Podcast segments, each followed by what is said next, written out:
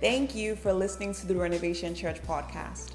We're a family that believes you matter, and together we can do something that matters. We hope that this podcast aids you in your spiritual journey toward Jesus. If we can serve you on that journey, please let us know by visiting our website, renovationchurch.com. We always love to hear how the ministry of renovation is impacting your life. The best way to let us know is by leaving a review or tagging us on social media. Wherever you are in the world, know that Jesus loves you and we love you. Enjoy the podcast. Well, today we are kicking off a brand new series uh, on miracles. Anybody want to hear about some miracles for the next couple weeks? Good. That was a good response. I'm, I'm happy and I'm proud to say that uh, that I'm among those who believe in miracles. Now, um, over these next three weeks, this will coincide uh, with our biannual prayer and fasting. And so, if you didn't know, today we are beginning our 21 days of prayer and fasting. And this is an invitation for you. Uh, it's not a demand. I've gotten some funny DMs uh, from some beloved church members about uh, throwing them into a fast at the top of the year, but I promise it's going to be good for them. Uh, this is going to be an opportunity for you to experience more of God. And am I the only one here who wants more of God in your life this season? Amen. I do. I want to see Him move. I want to see His power. I want, I want to see beautiful and powerful and miraculous things. And so, over the next three weeks, that's what we're going to do. We're going to discuss miracles, and I'm going to show you from the Word of God uh, why we should believe in miracles, and I'm going to show you the power of that belief. Uh, and, and what it means in this season of prayer to be seeking God for things that are uh, otherwise impossible for man, but not impossible for him. Now, for our 21 days of prayer and fasting, uh, we're going to be here Monday through Friday at 6.30 a.m., okay? So what does that mean? That means you got to go to bed at night uh, if you're going to join us for prayer and fasting.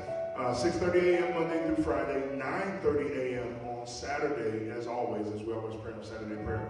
And we would love for you to be there with us through that time. And if you would consider yourself follower of the way of Jesus, my only ask is that uh, maybe open up your heart in this moment. Open up your heart to the possibility uh, that there's more going on in the world than maybe you knew uh, up until this very moment.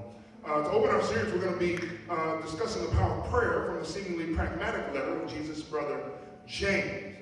And, here's what he says The prayer of those who walk closely with God contain far more power than we have ever conceived. And they produce outcomes that could not otherwise be produced just through willpower and intellect. In fact, I'll say this to you our prayers turn the tide on broken situations and circumstances at every level of humanity. And today we're going to learn why that is important. So if you have a Bible, uh, or a digital device, then turn it up to James chapter 5. If you didn't bring one, uh, then you're welcome to scan this QR code that is going to appear at the pressing of this button. There we go. And uh, if you'll scan that, it'll take you not only to the Bible verse, but it'll take you to the Bible app event where you can have your own notes to follow along through uh, as I work through this sermon. Hear the word of the Lord from James chapter 5. Are there any among you suffering? Then they should pray. Are there any cheerful? Sing songs of praise. Are any among you sick? They should call the elders of the church and have them pray over them, anointing them with oil in the name of the Lord. We're going to do that at the end of this service. The prayer of the faith will of the, of the faithful will save the sick. And the Lord, look at this, will raise them up. The prayer of the righteous is powerful and effective. Does anybody believe that today? Does anybody believe that today? If you don't, you will by the end, I hope. Lord God, we pray now in the name of Jesus that your word would be powerful and effective, and that it would inspire us to believe in the power of prayer, that we would be forever changed because of it in Jesus' name. Amen. Uh, I have the privilege uh, of sharing with you that I've seen many miracles in my lifetime. And, and I don't mean in books, I don't mean on the internet, I don't mean somebody else's story, I mean I've seen. Uh, I've seen arms that were bent from birth straight. Uh, I've seen a young woman get up out of a wheelchair. It, it was uh, a pretty incredible moment in my life to watch someone stand who had not walked in a long time. Uh, in fact, I saw my mother pray uh, and cancer disappear from her body. She went in for a mammogram. They did it twice. She had a lump. We went home and we prayed. And she gathered her sisters to pray. They laid hands with oil on her shoulders. And she went back, and there was no. Okay. But the greatest miracle that I've seen, the one that I'll continue to testify to over and over again, is the birth of my son.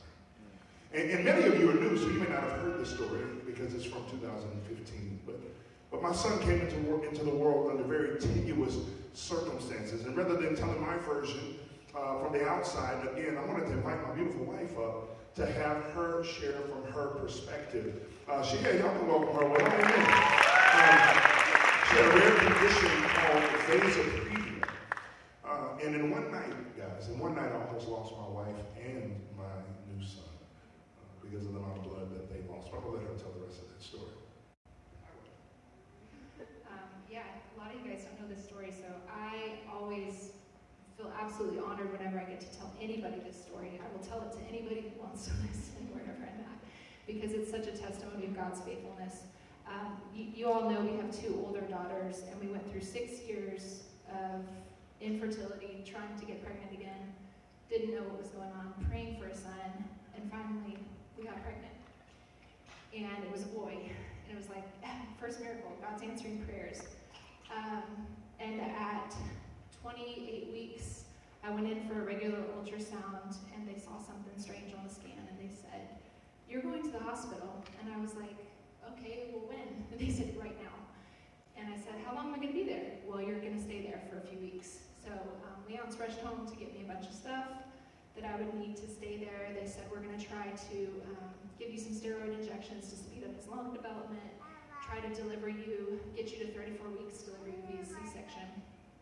Um, because with the condition of vasa previa, what it is is that the um, umbilical cord is not attached to the um, placenta in the right place, and his the umbilical cord was between his head and my cervix. So if I had a contraction, or even if he put his little hands up there and grabbed his umbilical cord, he could burst the umbilical cord and he would bleed out inside of me.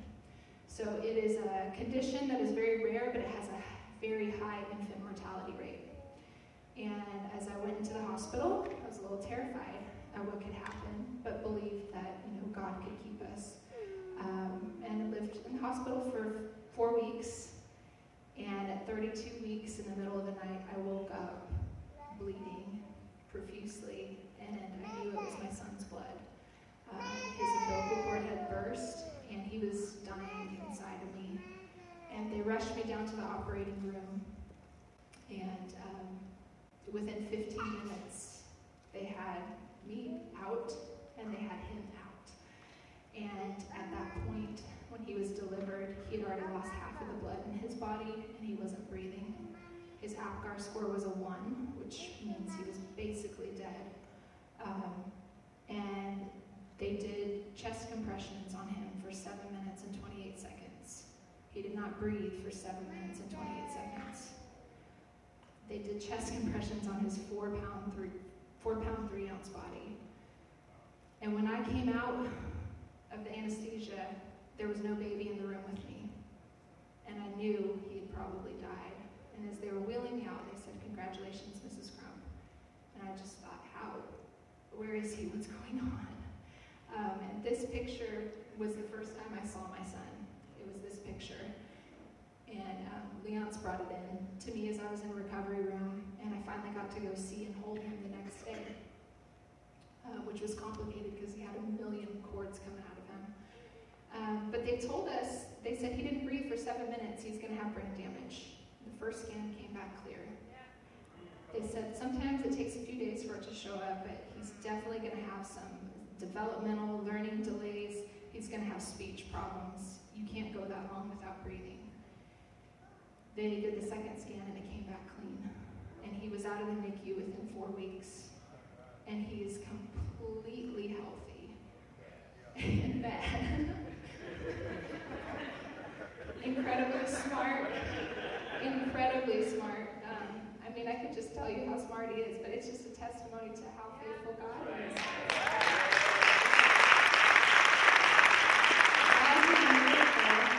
That night. He did a miracle, and it was the prayers of his people. This, this church body surrounded us during that time, and they believed. And as soon as he got the call that I was being wheeled to the operating room. The texts started going out, and everybody was praying. God, God The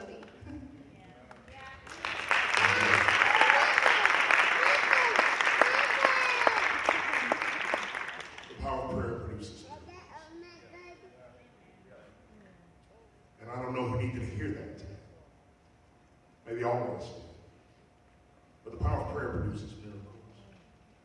And as James closes his letter uh, to this beleaguered church, this is what he closes with. In fact, his prescription to every problem, as you will soon see, is a simplistic one. It's to pray. And that's hard for us, isn't it? Yes. Thank you. Thank you, honest people. For the rest of you liars, God's going to save you today. Prayer is hard for us. Not all of us. There, there are three prayer warriors in this building. But for the rest of us, prayer is hard because, because when I pray, I don't feel like I have an opportunity to solve the problem. Maybe that's just me. Or I don't trust God to come through.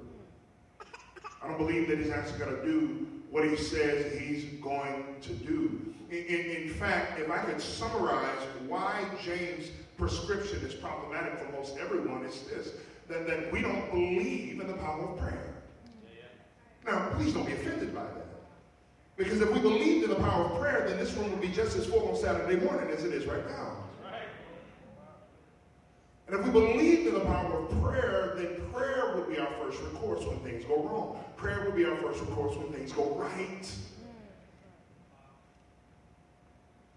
But I am telling you, I am confessing, and maybe you can be honest today, if I'm honest with you, I am confessing that I struggle with believing in the power of prayer. Because for a hyper intellectual person, it feels very nebulous to me. Even though intellectually I believe what God says about who God is. But we don't believe in the power of prayer. If we believed it, everything would be different. If we believe it, then we would know that prayer is the greatest instrument at our disposal. Listen, if we believe in the power of prayer, then we would believe in miracles. And there is no way that we could not believe in miracles. And yet, it is prayer throughout the scriptures, over and over again, prayer from the Old Testament to the New Testament, that we see God operate in and through to do things that are simply impossible outside of it. That's what I hope to seal to your heart today. That your prayers have power. That God intends to use your prayers with power. That the prayer, listen, of a righteous person is powerful. Amen. It is powerful.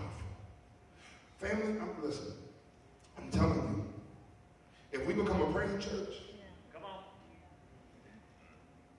if we become a praying church, everything changes. Everything changes. So we want to look on, we open up your Bible notes, and, and, and we'll look at how James answers this question. He says, How powerful is prayer? Well, he asks the question, Is anyone suffering among you? And he answers his own, They must pray. Now, James' question, of course, is rhetorical. It's a rhetorical question because, as we know from the context of this letter, if you've ever read it, the people are suffering. They're suffering all types of abuses underneath the government under which they exist. You can read it from James chapter 1 through James chapter 5. The church was a persecuted church, and there were many among them who were facing mounting hardships in their life. And you would think to yourself that their pastor would give them a book to read or a prescription to have or, or a way to operate differently or to change their voting paradigm. But what he says first and foremost is as you face the difficulties of your reality, start with prayer. Start with prayer. He reminds them that they must pray and keep praying. Yes, that they should continue to seek the listening ear of the living God. And need you hear me say this that prayer is not a passive resignation to a, a, a situation, it is a revolutionary and divine tactic. Because prayer requires that we believe beyond ourselves. And these are not just private personal prayers, these are corporate and communal prayers. And so James, going back to his question, he says, Are there any among you suffering then let them pray. Why? Because prayer comforts the suffering. This is why James insists that they pray. Prayer comforts the suffering. Have you ever been in a situation before? Maybe this is just my testimony where I felt like my world was coming undone, the wheels were coming off, and somebody who loved me pulled me aside and said, Can I pray for you? And all of a sudden, my back straightened and my chin went up, and I felt like I had a little more gas in the tank for one more. How does prayer comfort the suffering? Because when we pray, we are inviting the divine hand of the living God to infiltrate the situation. That's right. And it provides a that most other things cannot provide. But prayer doesn't only comfort the suffering. That's the point of this letter. In fact, James goes further and asks another question that we already read together. Are any among you sick? Are any among you sick? His first prescription, pray. In fact, get the elders together to anoint this sick person with oil and lay their hands on them so that the divine prescription of prayer might be applied to this moment. Now, the elders anointing the sick person with oil, eh, eh, there's nothing special in the oil. The oil is only to symbolize that this person is being set aside for the divine intervention of the hand of God. And you see it all throughout the scriptures. That oil is used in that way. It is specifically used for healing through the supernatural power and grace made available through Christ. Hence, we read in Mark 6 13, they cast out many demons. That's going to be a problem for some of us. And anointed with oil many who were sick and cured them. We're going to get to that next week. Now, it's important to note that the anointing, again, is to be done in the name of the Lord. In the name of the Lord Jesus.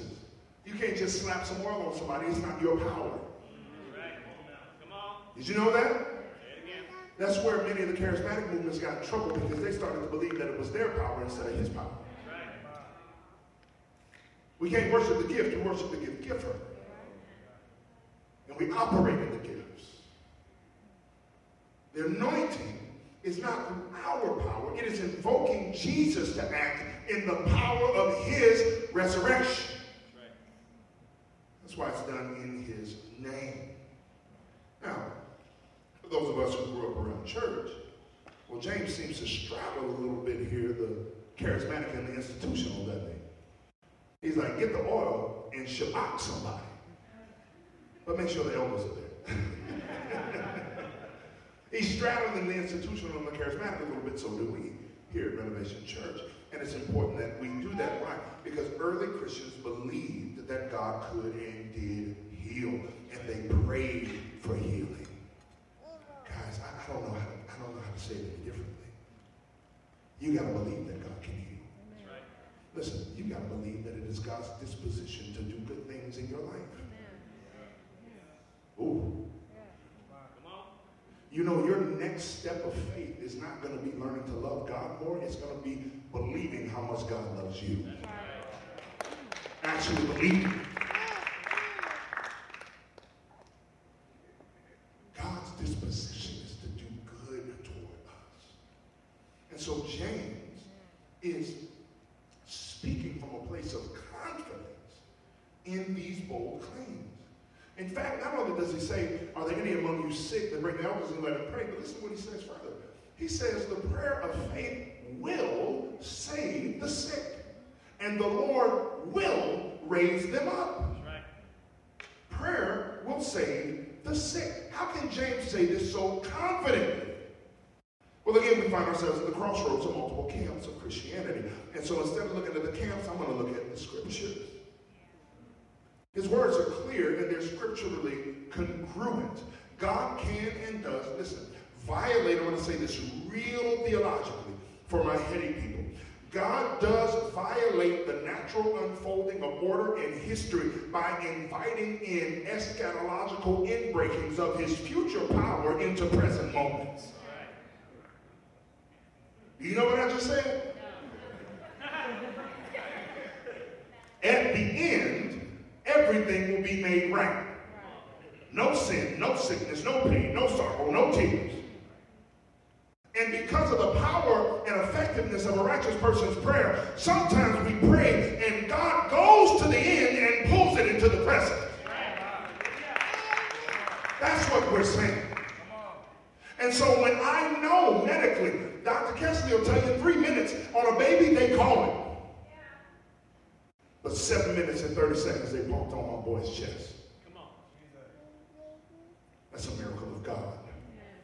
And when you got a nurse standing there crying, saying, I don't know why she kept going, but she just kept going, and I'm so glad he's here. She don't even understand what happened. Come on. And we told her, I'm going to tell you what happened. It's the power of the living God. That's what happened.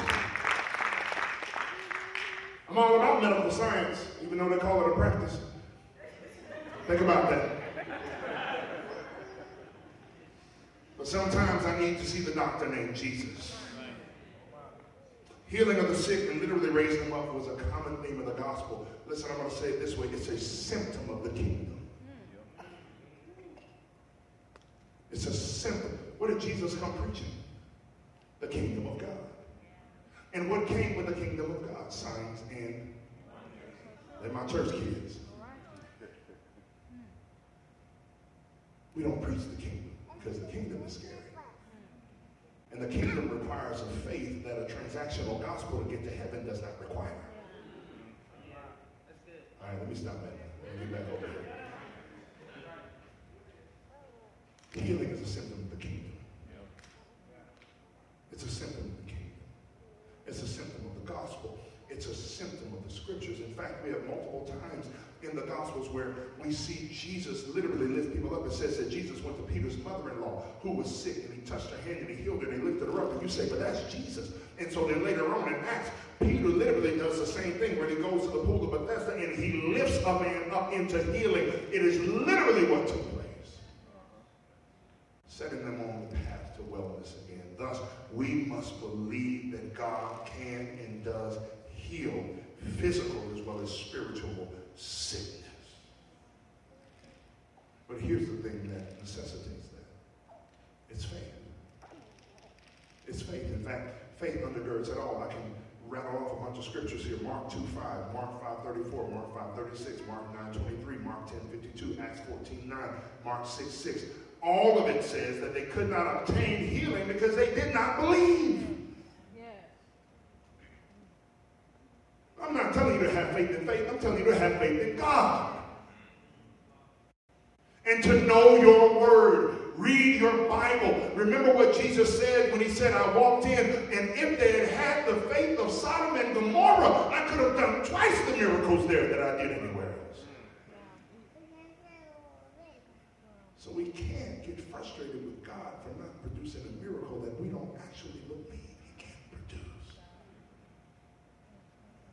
We have to ask him for faith to believe. Now, James rounds off the end of this chapter by defining the person's prayer who will actually save the sick. He says that the prayer of a righteous person of, I love the King James Version, availeth much.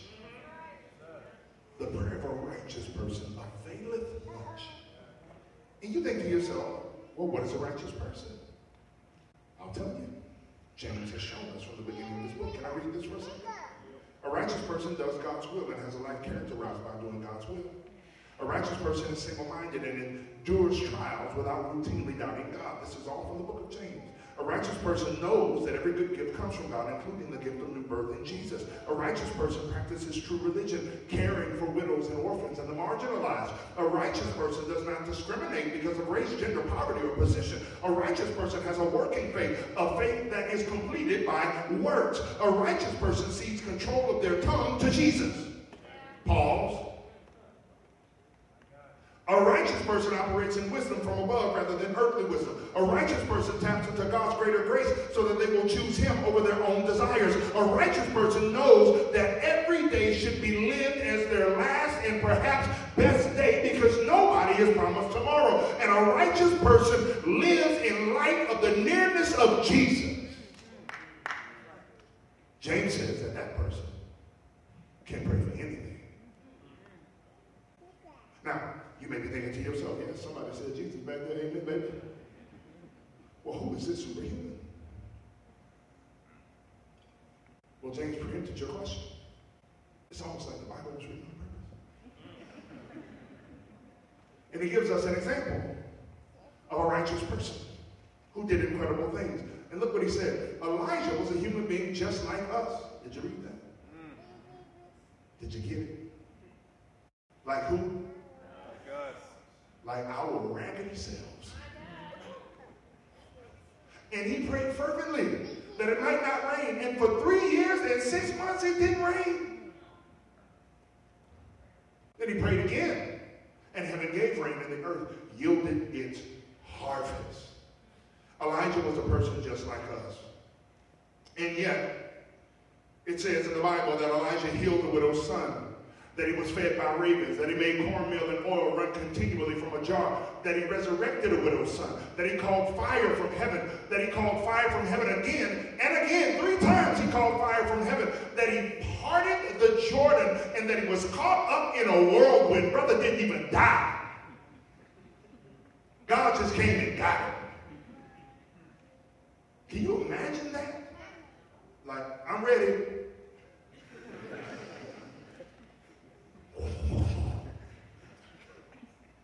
Beat me up, Jesus. I'm on my way. It's incredible.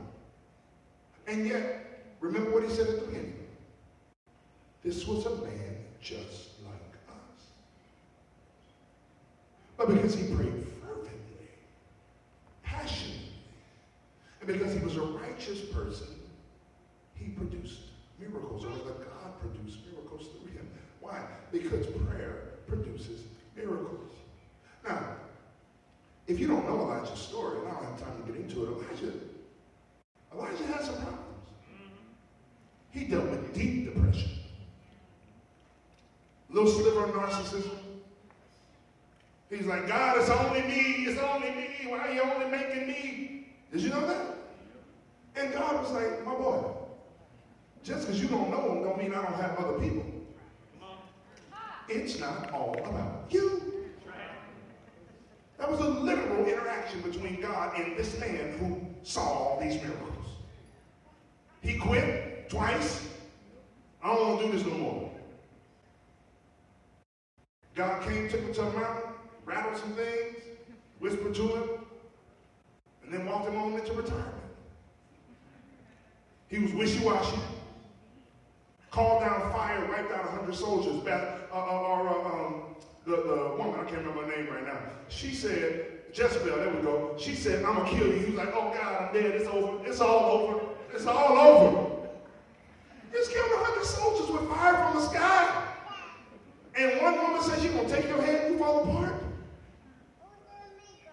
He was a man just like us. And yet, there's a list of miraculous things attached to his life and ministry. James chose to highlight Elijah in this particular event of rain. Why? Well, because we know that nobody can physically manipulate the weather. Right? You can stand up front and say, Who got back pain? Seven people raise their hand. Pop them an aspirin, they heal. Right? You can put it on your ministry website. But you can't make my rain clouds appear. Right. And even then, because you may not know the story, even then, it required the persistent prayer. In fact, if you go back and read the story, it says that Elijah had to send his servant back seven times until he saw a cloud the size of a man's hand. Did you hear what I said? He had to go back seven times just to see an inkling of the miracle. Let's not give up the first time. Let's not give up the first time. Well, God must not be listening. No, He's listening. There's still something He's doing in you through the process. Right? We want the product, but we don't want the process. But if you want the product, you got to lean into process. Right? That's why my gym full record is full. And I'm mad. I don't know none of y'all. Now you seen you before, and I know I won't see you in three weeks. Why? Because they want the product. They want the product, but they don't want the process. They don't want the process. Our prayer life is the same way. We have to persevere in prayer. We have to persevere in prayer. Keep on knocking. That's what Jesus said. That's the story of the persistent widow. Reach about. Keep on knocking. And eventually, when his time, come on now, he's going to answer. That's the other piece is we've got to stop mistaking our timing for God's God not showing up. We got to stop mistaking our impatience for God's inactivity. He's working. He never stops working. Stops working. The effectiveness of our prayers are not only tied to the pursuit of righteousness, but to persistence and perseverance and patience. In fact, the, the literal, and I'll be done here, the literal Greek translation of that word there that James uses for prayer is to pray in praying. It's an active verb. It means to keep on. Keep it on. Until you see the thing that you're praying for, until God changes your desires about the thing. Family, in his name, by his power, through our prayers, we can see miracles. We can bring healing. We can make entire communities whole. We can be a part of things that cannot happen through our own intellectual capacity and only by the hand of God. But that is going to require faith and righteousness and perseverance. We got a great chance here. At the top of the year, as we start this fast, we have a great chance here to ask the Holy Spirit to help us build all of those things into our lives. Now, for those of you who are followers of the way of Jesus, you're thinking to yourself, okay, why does this matter to me? I, I mean, I think you should know that, but I'll answer it anyway. But first, I want to speak to those of us who may not be. And, and here's what I'm saying. All of this may feel far-fetched to you. It might. But I want to invite you to open up to the possibility that God wants relationship with you. In fact, you may even be thinking to yourself, God doesn't talk to people like me. He does, and he wants to. He wants to so much that he gave his only son, begotten Jesus, to die in our place for our sins so that we might have reconciliation with him. And here's the good and beautiful news about that. All the work is on him. None of the work is on us. He does all the work. We walk into the invitation. And so this is my invitation to you today. That even if you don't have it all sorted, even, even if you don't even fully know everything that you think you should know, that doesn't matter. What matters is do you believe that Jesus is who he said he is? And today everything changes. So I want to take just a moment and pray for you. And if everybody would indulge me for just a moment, every head bowed, every eye closed. You don't have to get out of your seat. You don't have to go anywhere. I just want to pray a prayer. And if this strikes your heart, then you pray with me. Jesus, I trust you with my life today. Forgive me for rejecting your love and your leading. Forgive me for trying to do life on my own terms. Give me faith to follow you. In Jesus' name, amen. What a great first prayer. And if you prayed that prayer today, if you prayed that prayer today, your life is different forever. I promise. Now, for those of us who would say we're followers of the way of Jesus, why does this matter to us? It matters to us. We're truly followers of his way, then we must be people of prayer. We must be people of prayer. I don't know how to how to get this centered in our hearts anymore. We have to be people of prayer. If we are people of Jesus, we have to be people of prayer. We cannot do life by our own terms. We cannot live as functional atheists and then get mad when God doesn't show up. We must be people of prayer and believe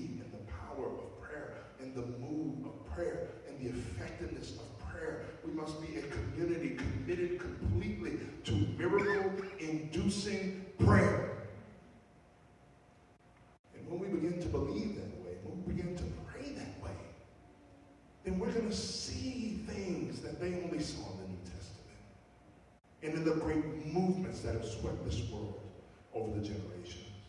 In fact, there's a great quote from Richard Foster that I wanted to share that I think kind of encapsulates the whole thing. When we pray, we are working with God to determine the future. Have you ever thought about that? Certain things will happen in history if we pray rightly.